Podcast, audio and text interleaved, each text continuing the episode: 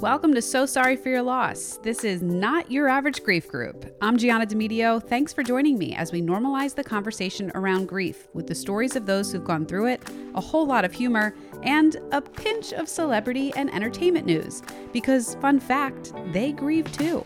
There's more to grief than that godforsaken dove flying over a willow tree on a sympathy card. I know you've seen it and know what I mean. Let's change the way society looks at it. Visit ssfylpodcast.com for more. Hey, hey. Okay, a lot of griefy shit going on in entertainment lately. This is going to be like a fun little bonus episode. I am here for a good time, not for a long time. So it's not going to be a long episode, but just wanted to go over some of the things that we're seeing in pop culture. The real episode this week was with Jonathan Mark Medium. If you haven't listened to it yet, oh my God, you totally need to. I felt so much comfort after talking to him. He really just reconfirmed some of the things I've heard from other mediums about like what our loved ones are doing or what it's like for them in the afterlife. I think the biggest takeaway Oh gosh, I really shouldn't like give away too much from the episode. You should go listen to it. Go listen to it. It's really good. Episode 19, Jonathan Mark Medium. Okay. So here's what I want to talk about today. We have Mare of Easttown, Real Housewives, clickbait, and Sex in the City. All of these things are real griefy lately. I want to start with Mare of Easttown, HBO Max. The show has been getting a lot of acclaim. A couple of the characters have won Emmys, and I have a lot to say on this show. First of all, it's all set right outside of where I'm from. If you watch the show, are you looking at me and like, oh my God, wait, what? No. I'm not from the town where this is takes place, but it's it's nearby enough that like I could understand everything that they were trying to do and holy hell did they really hit the mark. I mean, the accent is phenomenal. The you know the the wooder and the him and the the o's are like very different. I don't talk like that, but there are certainly people around here that do. Uh, I'm you know living in Center City in in Philadelphia, which is not too far away from from where it is. Anyway, the use of wah is epic. It's in like every episode. Kate Winslet even wore one of my high school's t shirts in one of the scenes, which was amazing, but tons of like Philly references, Philly sports, and all that. So it was really exciting for me to watch it and, and see that type of stuff. But the characters are just so, so well done that I am convinced that each one of these people is real. Like the the storyline behind each of them, the way that you felt the emotion from the characters, it was incredibly well done. We watched the first episode and you just like can't not feel depressed after it. It's very somber, a little dark. Um, and I'm not giving anything away here, but someone does get murdered. You just feel like really sad after watching it. And we questioned whether we were going to continue the series or not. And we decided to. And oh my God, I am so glad we did. But it really gets better the way that each person is so intricately woven into the storyline. They all play a part in in some way and it's truly truly incredible writing. Um, it made for such an enjoyable watch. I mean it was something that at the end of it i was like i felt very fulfilled as an audience member. And i, I think I don't get that often. You know, with some of the ones we're going to talk about today, like with clickbait, didn't feel that way. But I, I'm talking about Mare of Easttown, not just because it's Philly centric, but because the running theme of the show was Mare's grief over the loss of her son.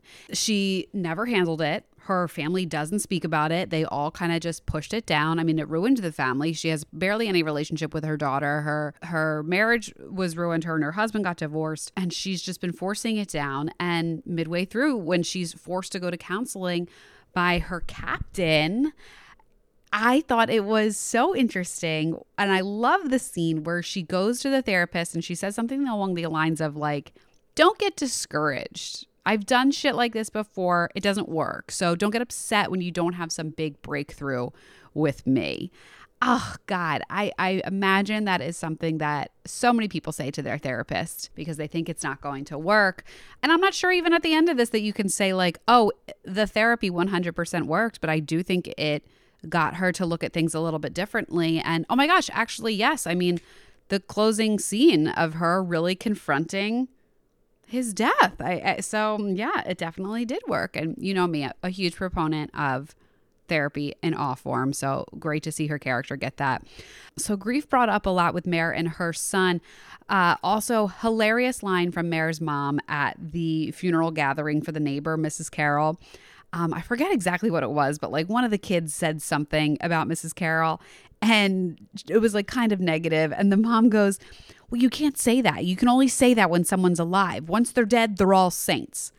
I mean, how funny is it? I, it's like, it's true. People feel like you can't say anything negative about the dead, like it's a sin or something. I don't know why we feel that way, but I guess because they're not there to defend themselves or or whatever it is. But that was funny. I thought. So great show, Mare of Easttown, and then Bravo's Real Housewives. Are you a, a Real Housewives watcher? I don't know. I, I I don't I love everything Bravo. The Housewives are not one that I get into very often. I just happened to have it on the other morning. Real Housewives of Salt Lake City is the new one that's out. Lots of drama as one of the cast members, Jen Shah, is involved in some uh, some criminal investigations. It appears that two of the cast members just lost their father this year. So from the one episode that I watched, they harped on that a lot, and um, there was one character who it seemed was um, a, a point of contention for her that one of the other cast members did not reach out and did not comfort her at a time when she was grieving. So I don't know much about them, but I wonder, you know, maybe I'll start watching a little bit more and see how see how they they handle it. Next show I wanted to talk about clickbait. Oh my gosh. I think the best way to describe this show, I saw somebody wrote in like a vulture article, they called it junk food it was just such a great description. They were like, it's not really that great, but you just keep putting your hand back in the bag and it's like kind of satisfying. It's it's so true. It was such a good watch. I mean, I binged it, but there are so many loopholes in the story. Like weird things when Emma goes to buy flowers and then asks them to wrap it for her, but then never actually pays for the flowers. Like, it doesn't matter to the storyline, no, but that's just like sloppy production and it makes you question everything else going on. But then there were some other things too, like, okay, you know, again, spoiler alerts here, but like, I understand Dawn was the catfish here, but why did Nick have a dating profile to begin with? That was never addressed or never answered. So, I was left with a lot of questions. It felt very it very it felt a little cheap, but it was entertaining nonetheless. One of the ways that grief intersects here is of course the family was grieving Nick, but also all of the unknown surrounding his death. I cannot even imagine being in a situation like that where you are trying to grieve, you're trying to accept the support of the people around you, but not even knowing if they're the person that killed the person you're grieving. I mean, that has got to be absolutely insane. Another thing really showcases how tough it can be on families. There were so many different scenes where Pia and the wife, gosh, I'm forgetting her name right now, but they are comforting each other and they're good friends and they're trying to be in it all together.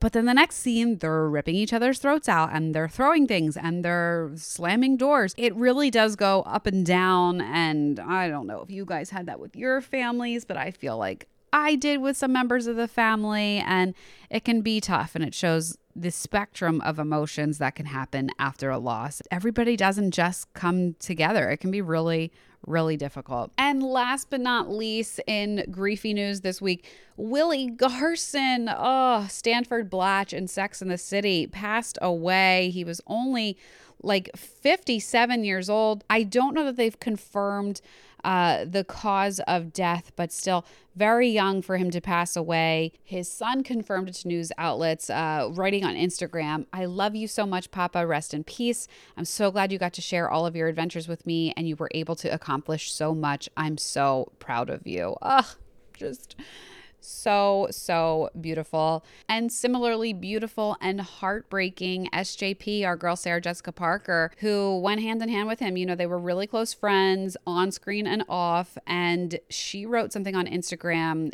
It's just, it's heartbreaking, but she really puts grief into words so well. I'm going to read it here. It's been unbearable. Sometimes silence is a statement of the gravity, the anguish, the magnitude of the loss of a 30 plus year friendship, a real friendship that allowed for secrets, adventure, a shared professional family, truth, concerts, road trips, meals, late night phone calls, a mutual devotion to parenthood, and all the heartaches and joy that accompany, triumphs, disappointments, fears, rage, and years spent on sets, most especially Carrie's apartment, and laughing late into the night as both Stanford and Carrie and Willie and SJ. Willie, I miss everything about you and replay our last moments together, and I will reread every text from your final days and put to pen our last calls your absence a crater that I will fill with blessing of the memories and all the ones that are still in recesses yet to surface. My love and deepest sympathies and condolences to you, dear Nathan, which is his son. You were and are the light of Willie's life, and his greatest achievement was being your papa. These were his last words to me. Great bangles all around. Yes, Godspeed, Willie Garson. Rest in peace. Ah, so beautiful, so heartbreaking. Oh my gosh. Oh, and as I'm scrolling, I still, I actually see Bravo's Andy Cohen wrote beautiful, beautiful, and absolutely heartbreaking, right? So, I mean, if, if Andy Cohen says it, it's, I'm not making this up. It's beautiful and heartbreaking. I love how she talks about rereading all of his text messages and going through their final calls uh, if you haven't listened yet, I do have an episode all about text messages and how to save them to be able to review them from the ones that you have lost. So make sure you check that out. But SJP, we're feeling for you and for Nathan, Willie's son. And as we talked about before, still looking forward to seeing that movie that's coming out to see how they handle grief with one of the characters that's rumored to pass away. But now it'll be really emotional to see Willie Garson as Stanford in the movie, but definitely looking forward to that.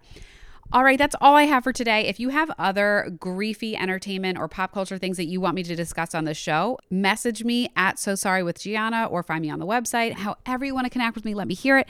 Or if there's other topics that you want me to cover on the show, I'm always looking for ideas. We have a lot of great episodes coming up in the next couple weeks, and uh, maybe I'll keep doing more bonus episodes like this. All right, love you guys.